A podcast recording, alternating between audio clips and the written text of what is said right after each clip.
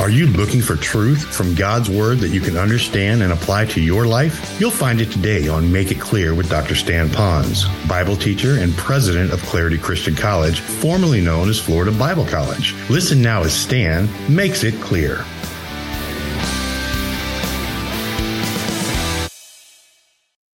Because we have so many guests that are with us, I'm going to just take a moment and explain why we have the series called the ABCs of Character Building.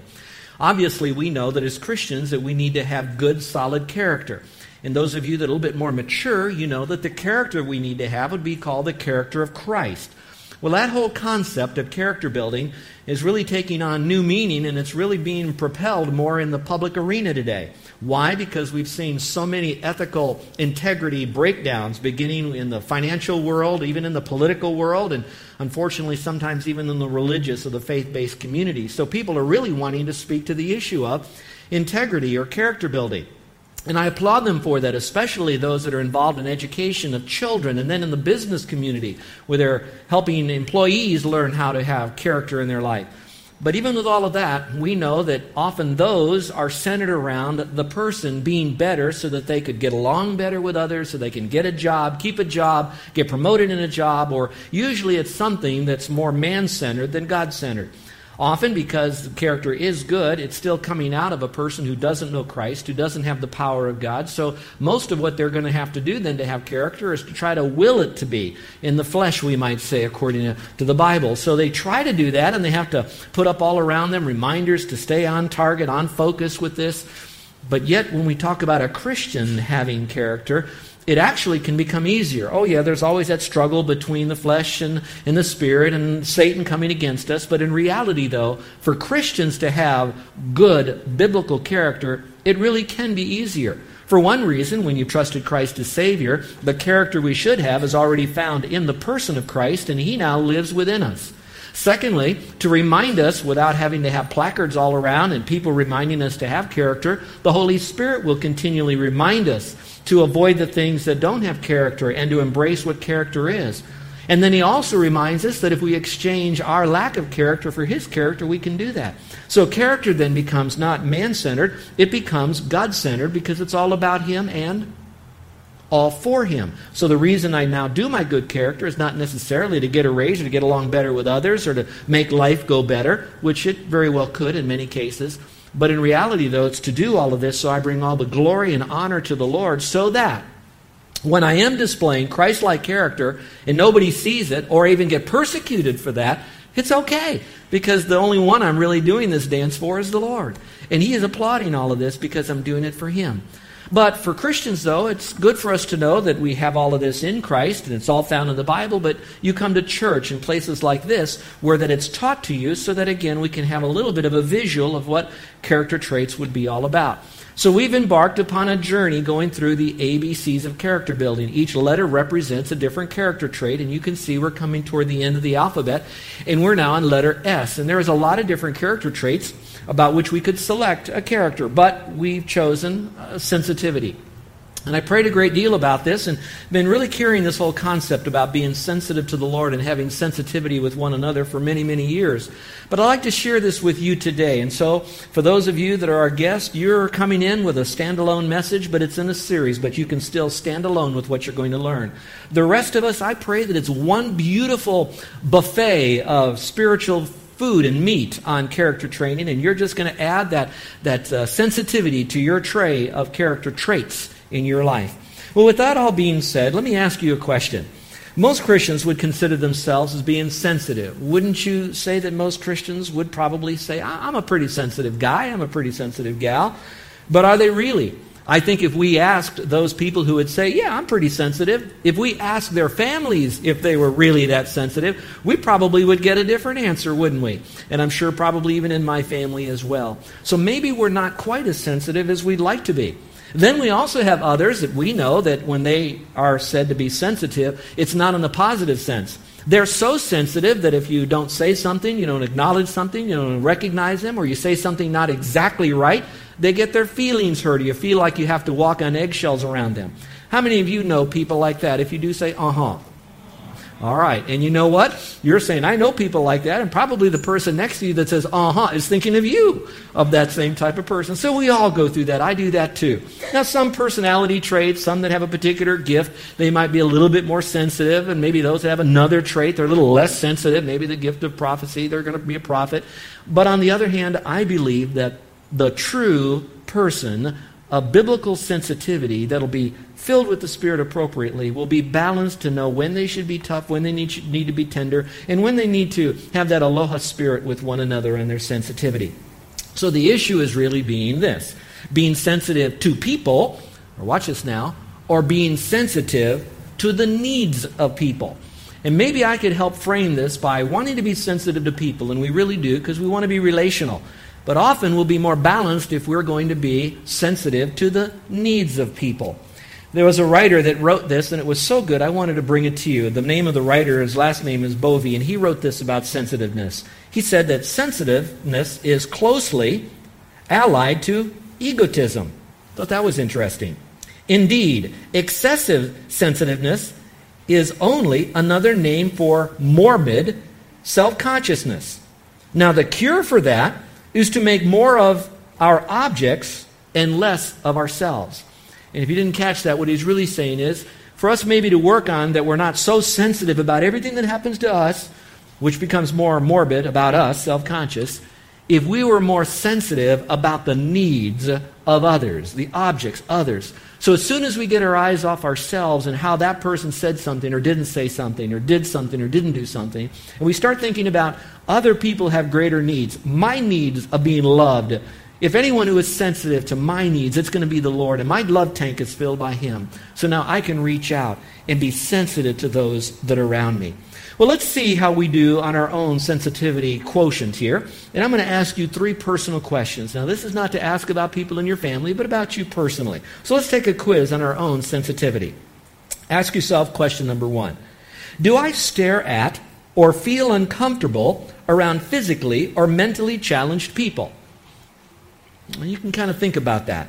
Number two, have I ever used humor that afterwards was told to be offensive? Now, I'm not going to ask you to raise your hand. I'm going to tell you a personal story. I shared this with one of our, one of our guys on our team. Um, I pastored in upstate New York. Uh, Pastor Jack is here and his wife.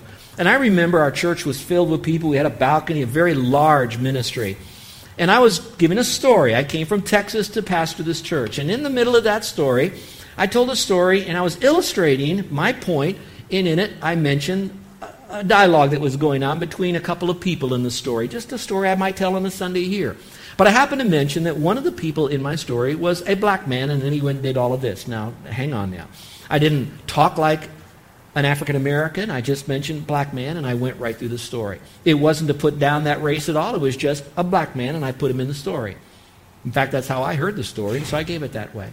Afterwards, I had one of the guys on my team, and I'm so grateful for the team I have that loved me enough to come alongside me and very kindly, because I'm sensitive, will share something with me. And here's what this staff member told me. He said, I noticed your story. It fit very well on the point you're about to make, and it really connected well. But I think you might have lost a lot of people because in your story you said, and a black man did da da da da da.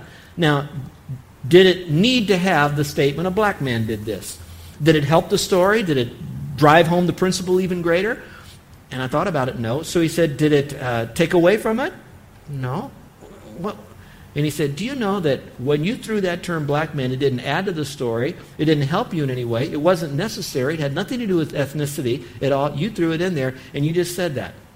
Is it possible that if you left that out, that it would have said the same thing? Yep. So maybe what you might want to do, Stan, is if you don't need the ethnicity to put in a story to talk about it, that you don't need to do it.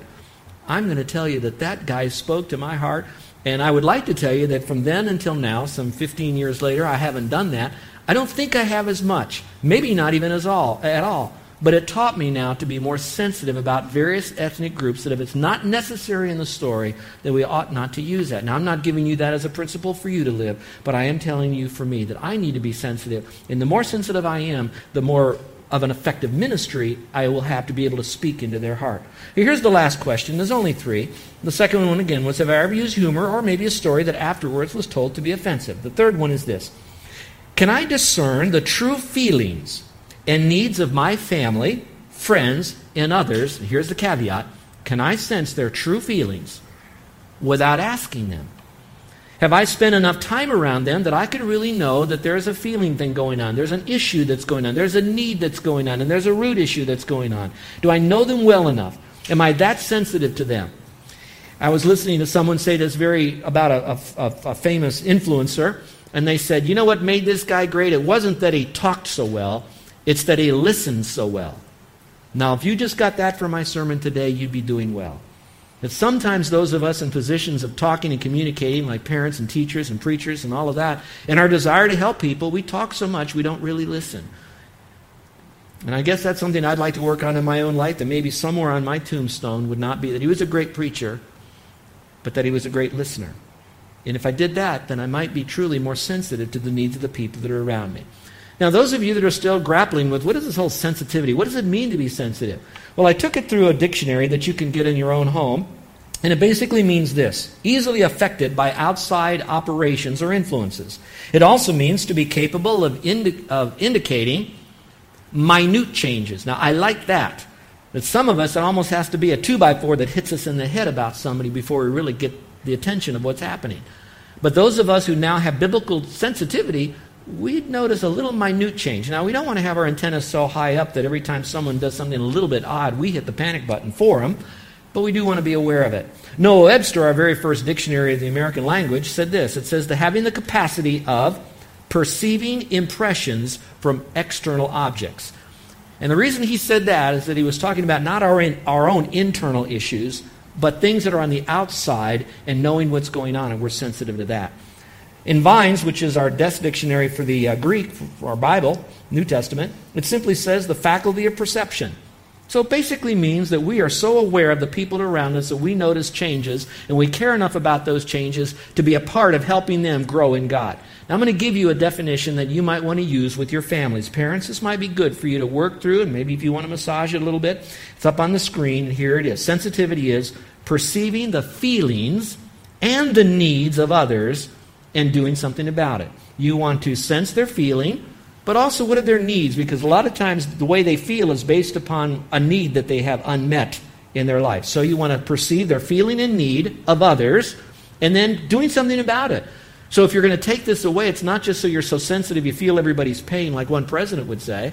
It's I feel your pain and I'm now going to actively try to relieve you of that pain. I'm going to do something about it. Which now brings us into how is sensitivity illustrated in Scripture.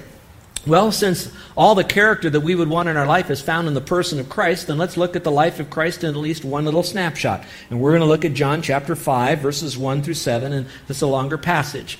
Now, for the rest of our people that have been with us for a while now, let me tell you this so you know what's happening. You're going to say, This sounds like deja vu. Pastor, didn't you go over this passage on another character trait? And the answer is yes, and I didn't forget that. That character trait was on the issue of taking initiative, if you'll recall that, that we who have biblical character, that we want to take initiative in someone's life. I'm going to take the same story, but we're also going to draw from it the sensitivity that the Lord had with someone that had a need. So we're going to look at just a couple of points, same story, but now we're going to say, how did he sense that need? Well, let's look at it. Jesus' sensitivity was extended to needy people. Remember, the whole idea is feeling their needs and then doing something about their needs. It's the needs of others, not our own need. And I'm going to read this to you if you don't mind. This is different than what our friend Randy read this morning. It says this After this, there was a feast of the Jews, and, the Jew, and Jesus went up to Jerusalem. Now there is in Jerusalem by the sheep gate a pool, which is called in Hebrew Bethesda, having five porches. And in these lay a great multitude of sick people, blind, lame, paralyzed, and they were waiting for the moving of the water. An angel was supposed to come down at a certain time of the pool and stir up the water, and there are many Bible scholars that believe that that was added to Scripture, was not found in the original. But let's go on a little bit further. Then it says, And then whoever stepped into this water first, after the stirring of the water, was made well of whatever disease he had. Now we're getting into the meat of the story. Now, a certain man was there who had an infirmity 38 years. Uh, you can think about how old you are, and if you're 38 or older than that, then you can imagine how long that infirmity would be with you. Then it says, when Jesus saw him lying there, and those five words are in bold because we're going to pick those apart. And he knew that he already had been in that condition a long time. Sure, he would. He was Jesus. And he said to him, Do you want to be made well? Now, Jesus knew that too, but he wanted to hear the sick man's response. And the man said, Sir, I have no man to put me into the pool when the water is stirred up. But while I'm coming, another steps down before me. I can't get there. And he's telling us this story. Jesus knew about it ahead of time, knew what he was going to do, knew about all that going on, but he put this out there so that when we read it, we could learn something from it. And we're now going to learn how to be sensitive just from following Jesus' example. Look at the first check mark. What did he do? All right, here's what Jesus did when he extended his sensitivity to needy people. He saw the person in need. Now, here's what you and I can take home from that. If you look at the life of Christ, he was always on the lookout for needy people. In fact, I believe, because Jesus is God, that before man had ever fallen, he was already looking at the future need of all mankind that would sin, beginning with Adam and Eve. And then he looked at the entire human race and he says, I'm looking at all of them. They all have physical needs. They all have all this problem because of the initial sin. And their worst problem is they're going to go to hell separated from me for all eternity. And he says, I got to do something about that. He's sensitive to our needs. So now Christ comes to this earth. But he shows his sensitivity in a lot of different ways besides just dying on the cross, which is the most way. But in this case, he saw their need, so he was on the lookout. And here's what you and I can take away from that. If we want to display sensitivity to people around us, then we have got to get our eyes off of ourselves and look on other people. I don't mean to want what they have, covet what they have, judge what they have, but it does mean to look at their particular needs. Do you know what I think is one of the diseases that Christians often have? Here it is. It's called ingrown eyeballs. You know what I mean by that? Ingrown eyeballs are kind of turned inside. I don't mean that literally physically, but we look at our life. How do how, how, do people like me? Do they don't like me? Why did they do this? Why did they say this? Why didn't they say this? Why did they do that? Why didn't they do that? And so we're all looking at ourselves, and that's called ingrown eyeballs. Those are Christians who are growing on their level of maturity and allowing the Spirit of God to make a sensitive spirit come alive in them. They're going to start looking that everybody has a need. They're going to look at them and how can I meet that need? Now, you and I, we can't go to someone who's lame and say walk. We can't say someone who is deaf and say hear. We can't see someone who's blind and say see. But we can say we can see people who are lonely who need a love touch. We can see those who are cold that might need a blanket. We can see those who might need to have directions. We can give them directions. We can see those who might need a ride. We can give them a ride. And most of all, we can see those who are grappling in their spiritual journey who need God. And we can most easily give them that because it's so free. It's just us spending time with them doing that. So he saw a person in need. The second, it said, he saw him. That little blank there with the little quotes around it, it said that he didn't just see the, the mob of people. If you read the story, you're going to see that there were a lot of people at that sheep gate. There were a lot of suffering people. And yeah, Jesus could have just snapped his finger or said the word, whatever he wanted, and it all could have been healed right on the spot with what they had. But the example that he left for us is that while you see a mass amount of people that have needs, look for at least one. You can't reach them all. And so, those of you that are still struggling with an overload in your schedule, instead of saying, I can't help anybody, and you quit and shut down, it might be good for us to step up and say, But I can help one. I can't reach everyone, but I can help one. And it might be your mate. It might be your kids. It might be your brother, young people. It might be your sister. It might be your younger sister. It might be your older sister. It could be a mom or a dad. It could be the person seated right next to you today, sovereignly placed there by God but you saw one. You can see one. And may I just add this out? Some of you are already at this level. And here's what you do you see people that have needs. You're already saying, I'm going to be sensitive, I'm going to help them. But unfortunately, you then see people not as people, you see them as projects. Do you know what I mean by that, folks? all of a sudden it's not a person any longer is that we want to control them and we want to we're going to fix them our way. And all of a sudden we give our whole life in that person and now we got a codependency thing going on here. And i don't have too much time to preach on that.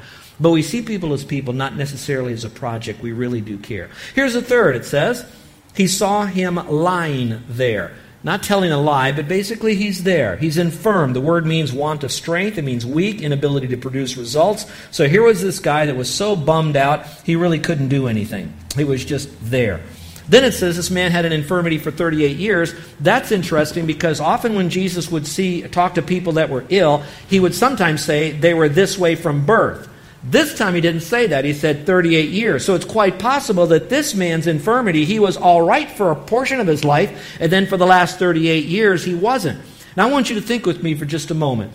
I was, um, I was talking to someone on Friday night. I don't want to pick on them too much, but I, I was talking to this lady, and she's here this morning.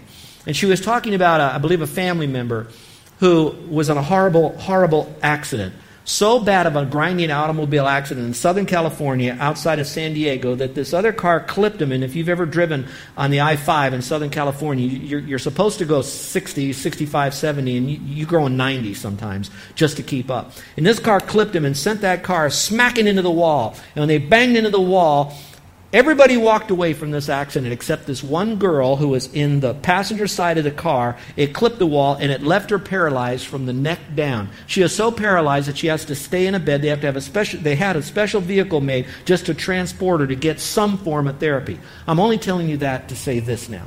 This girl, believe it or not, knew what it meant to walk, jump, run, play, all of that. Now, she can't even clean herself. She is totally dependent upon someone else. So I don't know how long it's been three, four, five years. So she's had her infirmity for three or four, or five years. This man had his infirmity for 38 years. Some of the people that you want to be sensitive to, they might have been carrying their infirmity, whatever that is, for a long time. And maybe that's why their personality is so squirrely and their life is so goofed up and they make stupid choices. Because they've really been hurting a long time. And so for us to be sensitive then, we can say, you know what, now I know why hurting people hurt people. Because they've been hurting a long time. So that's what this guy's problem was. 38 years. He must have been poor because people like that didn't have government subsidy to help them out. I'm not going to go too far with that. He was lonely. There was no family member or friend to carry him into the pool. He might have had a weak personality. That's why he had no friends. All we know is that this poor guy was really suffering. Now, some of you are sitting back and you're saying, yeah, that guy really had a need. I'd be sensitive to that kind of person.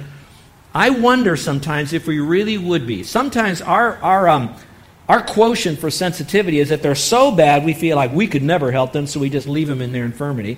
Others are, we never even see that they have an infirmity, so we kind of work somewhere in the middle. It's my opinion that the Lord gave us this extreme example so that we would say that, yeah, Jesus did that for the extreme we don't have that many extreme hurting people in our life, so we can do it for the people that are in our life.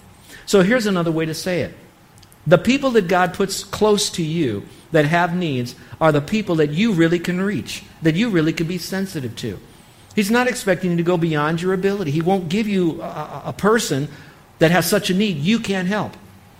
I'll be honest with you. There are a lot of people that come to our pastor here. Can you help with this? And we're limited in what we can do, but here's what we do have we do have a network. So while we might not be able to help them, we can point them to someone who does have help. Sometimes all we can do is, you know what, doctors can't, medicine can't, you've gone through everything, there's no one left yet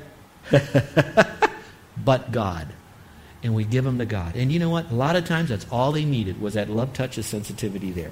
All right, so Jesus was extending his sensitivity to needy people. Let's look at the second thing he did. Jesus' sensitivity went beyond emotions. Some people can get really worked up about people that have problems. They're so sensitive, and their, their, their conversation goes something like this very simple, very short. They'll say, Somebody needs to do something about, and they'll list all the stuff the poverty, the homeless, uh, the leaves on the lanai, to teaching in Sunday school. Someone needs to do something. Why don't we have someone do da da da? You know, they have all the emotion and the passion. And they are sensitive, but you got to do more than just that.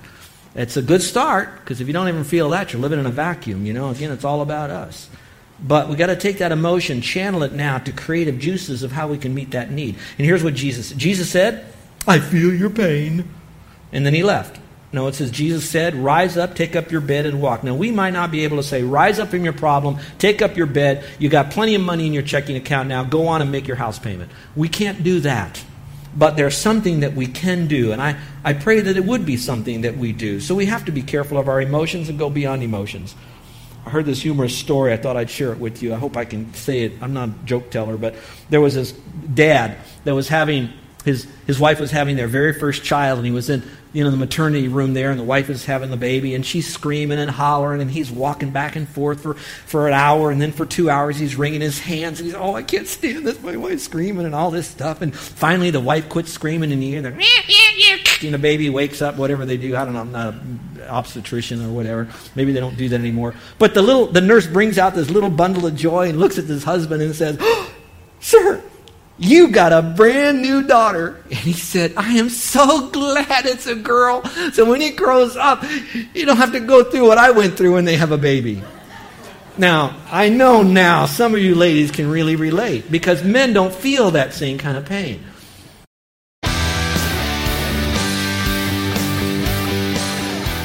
This is Joe Ponz, and I want to thank you for listening to Make It Clear with the teaching of Dr. Stan Ponz, founder of Make It Clear Ministries and president of Clarity Christian College. Make It Clear is dedicated to taking the Word of God with clarity into every person's world. It's the support of listeners like you who make the ministry of Make It Clear possible. You can provide your tax deductible gift to Make It Clear online by going to makeitclear.org. That's makeitclear.org. Thank you for helping us make it clear. If you would like to have Dr. Ponz speak at your church or event, please email us at tellmemore at makeitclear.org. That's tellmemore at makeitclear.org. Thank you, and remember to make it clear.